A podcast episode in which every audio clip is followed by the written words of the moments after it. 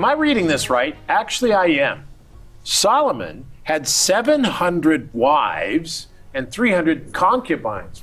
This guy, I don't know what's going on here, but it's really intense. Good morning, good afternoon, good evening. My name is Rod Hembree. And I'm Janice. And this is Bible Discovery TV. We learn in the Bible things like this. Very interesting as we go through the Bible in one year.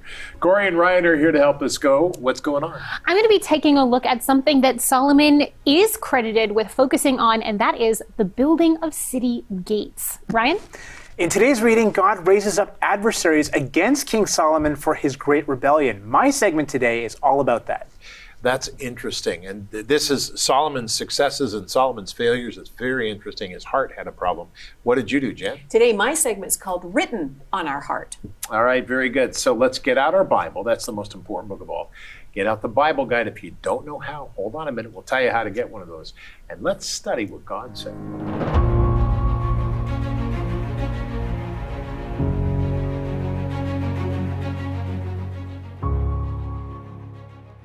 1 Kings 11, verses 11 through 25.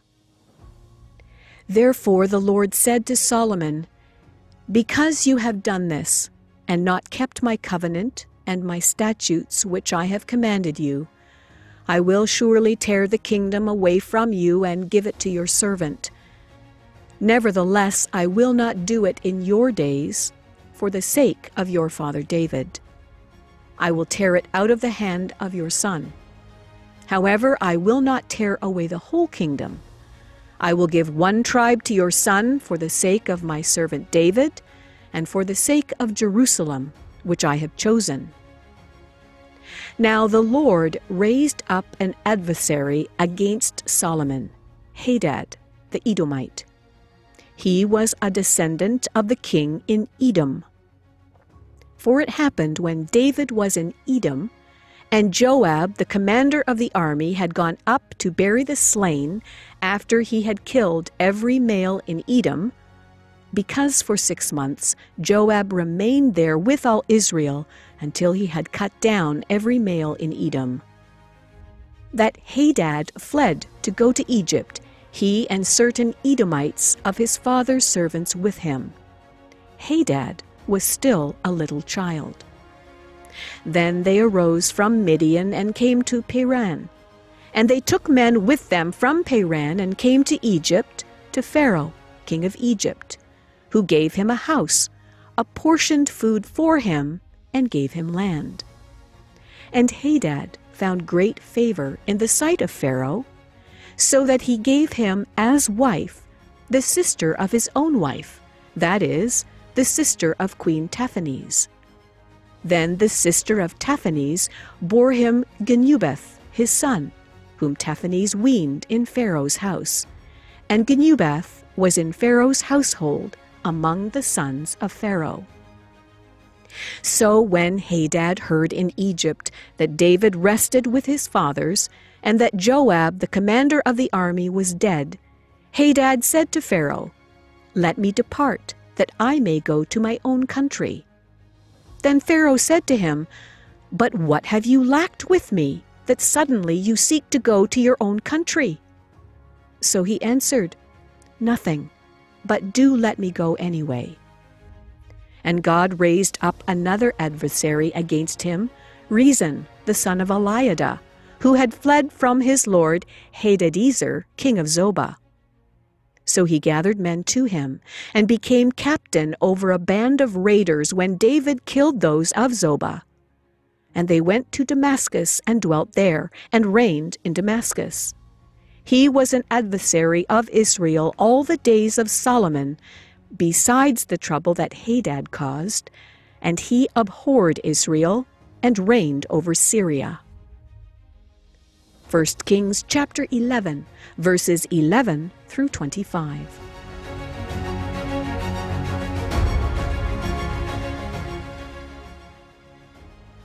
First Kings 11 to 13. That's 11, 12, and 13. That's our reading assignment as we go through the Bible. Very interesting. You know, 1 Kings 11, 3 gives us important information about King Solomon. It says, And he had 700 wives and princesses and 300 concubines, and his wives actually turned his heart away. Hmm. With all of Solomon's vast wisdom, his whole life seems to be in a direct contradiction to Deuteronomy chapter 17, 16 to 20. God's governing principles for kings. In fact, it's prophetic. If only Solomon was not focused on material prosperity, he could focus on supporting the spiritual prosperity of God's people. But ironically, Solomon's pursuit of prosperity, his kingdom gives away after his death. By neglecting God, he neglected his kingdom because he forgot. It was never his kingdom in the first place. During this time, Israel's enemies surfaced again, undoing the work of his father David. 1 Kings 11:6 says, Solomon did evil in the sight of the Lord and did not follow the Lord, and did as his father David, who followed God. Hmm. Solomon failed to keep the covenant of God for himself and for the people of Israel. Now, this is fascinating. You know, the, Solomon is a is an amazing man, and the Queen of Sheba came to him and saw him and all that, but he didn't have the heart for God's kingdom. Well, that's important to remember because Ecclesiastes is something he wrote. Nevertheless, don't want to get ahead of ourselves here. Let's think about this. Today we're going to be looking at enemies rise. Now remember that whenever God goes down in your heart, enemies rise in your heart. There's only two ways to go. Satan's way or the way of Jesus Christ. I want to be heard on that and say that today. There's not in the middle or any of that. There's two ways. And so my encouragement to you is go the way of Jesus Christ, Messiah, the only begotten Son, Yeshua HaMashiach. That's very important. Get your Bible guide out if you don't have one. Why not call us or write to us or go to BibleDiscoveryTV.com and click on the Bible guide. It'll take you to donation page. Thank you so much for that. Then it'll take you to a page where you can download it instantly on the spot, the PDF files. It looks exactly like we printed it. So you can follow us. You're seconds away. As we read 1 Kings chapter 11, verse 11, Father, we pray today that you would help us to see the reality of what you've done. Help us to understand exactly how it's taken place. As we read today, help us to hear the word of God through the Spirit of God. In Jesus' name, and we said together, Amen and Amen. Now look at this. This is very interesting. First Kings chapter 11, verse 11. Therefore, the Lord said to Solomon, Because you have done this, and have not kept my covenant and my statutes, have not kept my covenant and my statutes, which I have commanded you, I will surely tear the kingdom away from you and give it to your servant. Nevertheless, I will not do this in your days for the sake of your father David. I will tear it out of the hands of your son. However, I will not tear it away, the whole kingdom. I will give one tribe to your son for the sake of my servant David, and for the sake of Jerusalem, which I have chosen. Now, this is before this happens, God says this. Although Israel failed as a nation, God keeps Jerusalem for his name. And Jerusalem is still kept for his name. God keeps Jerusalem, most expensive part of the world, for his name. We continue to pray for the peace of Jerusalem. Have you ever heard somebody pray for the peace of Jerusalem? Do you know it's biblical? It is. Psalm 122, verse 16. Very biblical, that whole, that whole chapter. Pray for the peace of Jerusalem because that's where God is returning when he comes back. So, you know, there you go. You can check me on the way, see if I'm accurate because I teach the word of God. You can see if it's accurate. Anyway, 1 Kings chapter 11, verse 14. Now the Lord raised up an adversary against Solomon Hadad the Edomite was a descendant of the king of Edom. For it happened when David was in Edom that Joab, the commander of the army, had gone up to bury the slain after he had killed every male in Edom. Because for six months Joab remained there with all of Israel until he had cut down every male in Edom, that Hadad fled to Egypt. he and certain Edomites of his father's servants with him. Hadad was still a little child, and then they arose from Midian and came to Paran. And they took men with them from Paran and came to Egypt and to Pharaoh, the king of Egypt, who gave him a house, apportioned food for him, and gave him land. And Hadad found great favor in the sight of Pharaoh, so that he gave him as wife the sister of his own wife, that is, the sister of Queen Tahpenes. Then the sister of Tahpenes bore him Genubath, his son, whom Tahpenes weaned in Pharaoh's house. And Genubath was in Pharaoh's household, among the sons of Pharaoh. So when Hadad heard that in Egypt that David rested with his fathers and that bore him, or and that Joab rather, the commander of the army was dead, Hadad said to Pharaoh, Let me depart, that I may go to my own country. And then Pharaoh said to him, But what have you lacked with me, that suddenly you seek to go to your own country? And so he answered, Nothing, but do let me go away. Very interesting. The enemies of Israel did not forget their hatred for God. This is very important today. Okay, remember this. The enemies of Israel did not forget their hatred for God. We see that hatred emerging today for Israel, which is why we must pray for peace. Beloved, the anti Semitism and all of that we see, we must pray for peace because that's the only thing that will hold it back is the spiritual answer. We don't hate anybody, but we pray for peace in Jesus' name. All right, let's go back to 1 Kings chapter 11, 23. And God raised up another adversary against him, Rezin, the son of Eladah, who had fled from his lord Hadazer, king of Zobah. And he gathered men to him and became captain over the band of raiders when David killed those of Zobah. And they went to Damascus and dwelt there and reigned in Damascus. He was an adversary of Israel all the days of Solomon, besides the trouble that Hadad caused. And he abhorred Israel and reigned over Syria. This brings me to point number three. The enemies of Israel surround the nation, and it is the same today.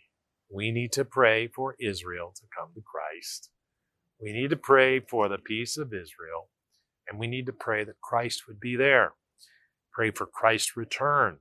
That becomes very important. So, Father, we pray today for the peace of Israel. We pray today for your people. We pray, Lord, that you would make yourself known to him, known to them. In Jesus' wonderful name. Lord, we ask this because we know that soon you're coming back. Hi, Rod Hembree. We go through the Bible in one year. It's exciting, it's great, and you can join us by searching Bible Discovery TV on your phone. That's right, on your phone, your iPhone or your Android phone. And when you do so, you'll find the app. You can download the app and watch it anytime you want. Never miss a program right here on Bible Discovery TV. We'll see you there.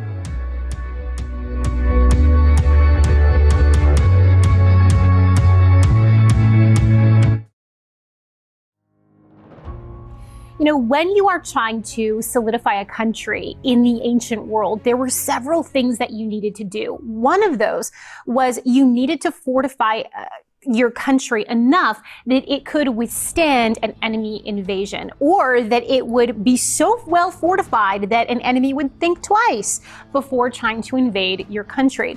Now, one of the ways that Solomon did this and, and the later kings of Israel and Judah would also replicate this was to fortify individual cities and create elaborate gate structures uh, that were designed to be very difficult to break into. Let's take a look at city gates.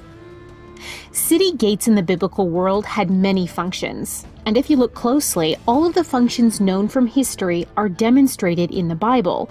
First, we need to understand the layout of city gates. They weren't just oversized doorways. A lot of planning went into their construction, as their most obvious function was defense. They were a natural weak point in the city wall that had to be fortified. Double gates were often employed to solve this problem. There would be an outer gate, a courtyard, and then an inner gate.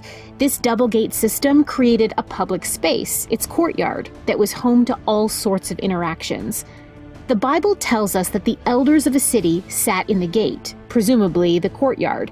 Here, the elders were responsible for facilitating and witnessing business transactions, like Boaz becoming Ruth's kinsman redeemer in Ruth chapter 4 and the elders were responsible for delivering legal judgment. In Deuteronomy, we learn how people accused of crimes would be brought before the elders at the gates, and that if the death penalty was given, it was done right there. This is no doubt one of the reasons that Deuteronomy also admonishes the Israelites to write the laws of God on their gates, keeping those elders on target. Public messages could also be delivered at the gate, and 2 Kings 7 tells us that flour and barley were either sold here or their prices were determined here. Interestingly, archaeology has revealed large public buildings close to city gate complexes. These are sometimes interpreted as stables, but may actually be public storerooms where goods could be purchased. Once Israel appointed a king over themselves, he too had a special spot at the city gate. King David has an interesting history with city gates. What may have been his most humiliating moment happened at one. He faked a severe mental breakdown to escape a powerful enemy. He survived, though, which leads to another unfortunate event later in his life. His son Absalom had launched rebellion against him, initiated by stopping people on their way to Jerusalem's gate to receive David's judgment. David reluctantly launched a counterattack after full war was declared. The Bible is really specific in detail here. David stands by the gate while his entire military walks out to battle, then sits in his seat in the gate, waiting. When he receives the news of Absalom's death, he's overcome and leaves the gate to cry, which is a bad sign for the people. Apparently, the king's authority in the gate after war was essential, so David comes back and resumes his place of authority. Excavations at the northern city of Tel Dan revealed a gate complex dating to the 9th century BC. There was a built in bench, perhaps where elders would sit. But most intriguingly of all, there was a raised platform with decorative stone sockets, likely used to hold the poles of a canopy, a seat fit for a king. Now, due to the cultural significance of the city gate, and by cultural significance, I mean all of the different events that would go on in a city gate, you can learn a lot by taking a look at the remains of city gates, and archaeologists definitely have done this, especially when we get later uh, on in the time period of Judah and Israel specifically, when you know their ends began to come first with the Assyrian invasion and then with the Babylonian invasion. What archaeologists find in those gates really reveals a lot about the culture of ancient Israel and Judah, including pagan worship and also evidence of potential religious reforms, for example, of Josiah uh, and later even Manasseh. Fascinating stuff. Very interesting. Ryan? All right, well, my specific focus is on 1 Kings 11, in which God raises up adversaries against King Solomon for his great rebellion against the Lord. There's a fellow named Hadad, another named Rezin, and a third named Jeroboam. All of them eventually became kings, but their stories are absolutely fascinating. Let's study.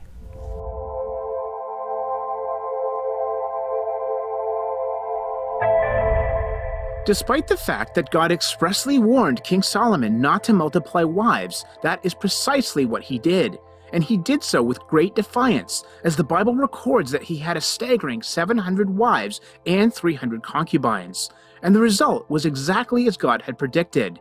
His wives turned his heart away after other gods, and his heart was not completely devoted to the Lord his God, as was the heart of his father David. Though God chose not to destroy Solomon or to take the kingdom away from him presently, the Lord did raise up strong adversaries against him. One of these adversaries was Hadad the Edomite. Of royal descent, he was forced to flee to Egypt as a little boy during King David's eradication of all Edomite males. When young Hadad arrived in Egypt, he found tremendous favor with the Pharaoh, who not only gave him food and provisions, but also a house and land. And if that wasn't enough, Pharaoh even made him a part of his family by giving him the queen's sister as a wife. When David eventually died, Hadad returned to Edom as its king, where he would continually oppose Solomon. A second enemy God raised up against Solomon was Rezin. Like Hadad, Rezin's revenge would also be motivated by David's exploits. Apparently, while serving as a commander under the king of Zobah, David attacked and defeated Zobah, but Rezin seems to have either escaped from the battle or else fled from the king later, unwilling to submit to imperial rule from Jerusalem. Whatever the case, Rezin became an outlaw and formed and commanded an army of bandits who helped him seize Damascus and become the king of Aram. This became the rise of the Aramean kingdom, which by the end of the 9th century BC became the most powerful nation in the Levant. But it was the final adversary the Lord raised up against the son of David that was the greatest threat, because he was within Solomon's own ranks. A servant of the king, Jeroboam, son of Nebat, was a brave warrior who oversaw one of Solomon's forced labor units. But that all changed when a prophet of God named Ahijah told Jeroboam that the Lord was about to tear the kingdom away from Solomon, or more specifically, Solomon's son, and make him the king over 10 out of the 12 tribes of Israel. And in a scene very reminiscent of King Saul's undoing in 1 Samuel 15, Ahijah tore his garment into 12 pieces and gave 10 of those pieces to Jeroboam, as a symbol that God was indeed going to tear the kingdom away from Solomon.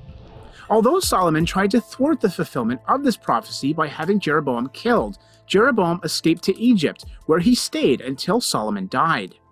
Sadly, years earlier, Solomon had told King Hiram that he had peace on every side, but now, due to his ongoing disobedience, he found himself totally surrounded by these adversaries.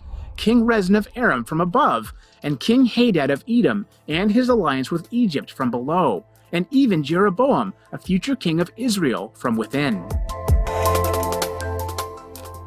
So, God's response to Solomon's defiance is interesting. He doesn't destroy him, but he does make his life very difficult by raising up powerful enemies against him. I believe God was surrounding and pressuring against Solomon with the purpose of bringing him to repentance. And it's my own personal belief that it did eventually bring Solomon back to God. And I believe that's expressed in Solomon's book of Ecclesiastes. Now, our difficulties we face in life always due to sin in our lives or being out of the will of God? Not necessarily. Just as Job's friends were dead wrong to believe that Job's suffering was a result of sin in his life, we also would be wrong to assume that someone is suffering for the same reason. You know, there are lots of different reasons that we could be struggling. Like Job, it could be that we're being tested. Or it could be that we are in harmony with God's will and purpose, and the enemy of our souls is trying to discourage us and destroy us. And it could also be simply that we live in a cursed and fallen world. God didn't create it that way, but man's sin in Eden brought that on all humanity. Now, the good news is that the current state we're in isn't forever. Christians will enjoy an eternity with the Lord, free from the problems that we face in this life. Yeah, that's really true. It's very interesting studying this, Janice. Well, written on your heart is what I called my segment today. We pick up here at uh, 1 Kings 11. Solomon's heart turns from the Lord. This was the wisest man. God had given him great wisdom. But you know what? Even the wisdom of Solomon did not keep him from ignoring what the Word of God said. And in Deuteronomy, there are principles governing kings over the nation of Israel. And we're going to start at verse 16. But he shall not multiply horses for himself, nor cause the people to return to Egypt to multiply horses. For the Lord has said to you, You shall not return that way again. Neither shall he multiply wives for himself. We heard already um, that Solomon did, in fact, do that in a, in a big way, lest his heart turn away. Nor shall he greatly multiply silver and gold for himself. And it goes on. Also, it shall be, when he sits on the throne of his kingdom, that he shall write for himself a copy of this law in a book from the one before the priests, the Levites, and it shall be with him.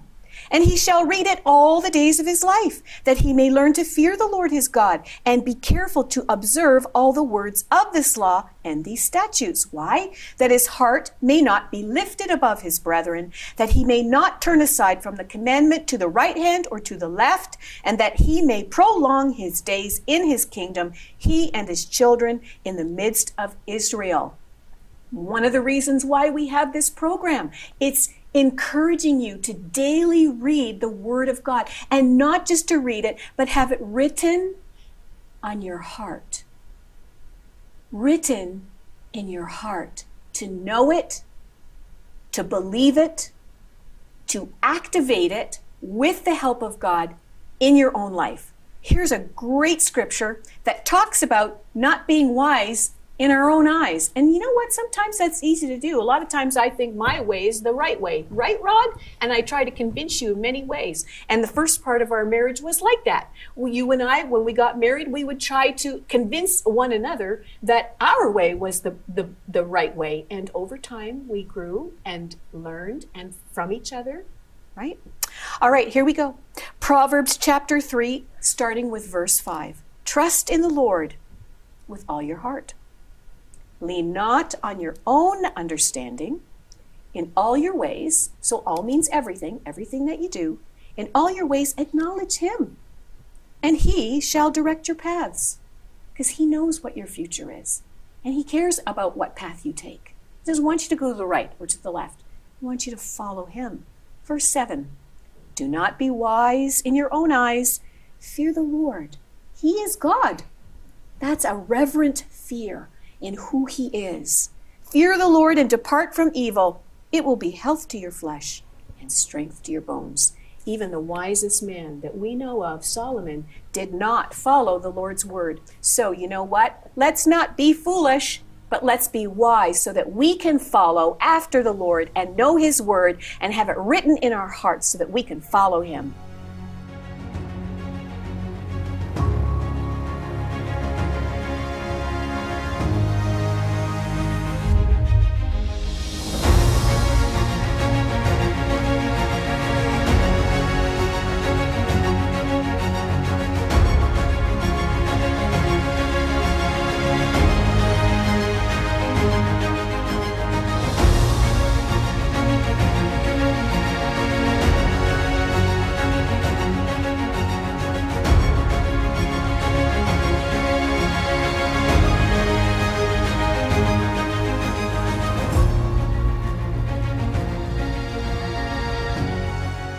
We want to encourage you to come to us on Monday, Wednesday, and Friday, 3:30 to 4:30 Eastern Time. That is, of course, New York time, and uh, we will pray on Facebook, YouTube, and Bible Discovery TV, a live prayer meeting. We pray for you, so we want you to know that. So it's very, very important. Today we pray, Father. Again, we ask for the peace of Jerusalem. We pray that you would make yourself known there and cover them, Lord, because soon your feet will stand there. Jesus' name.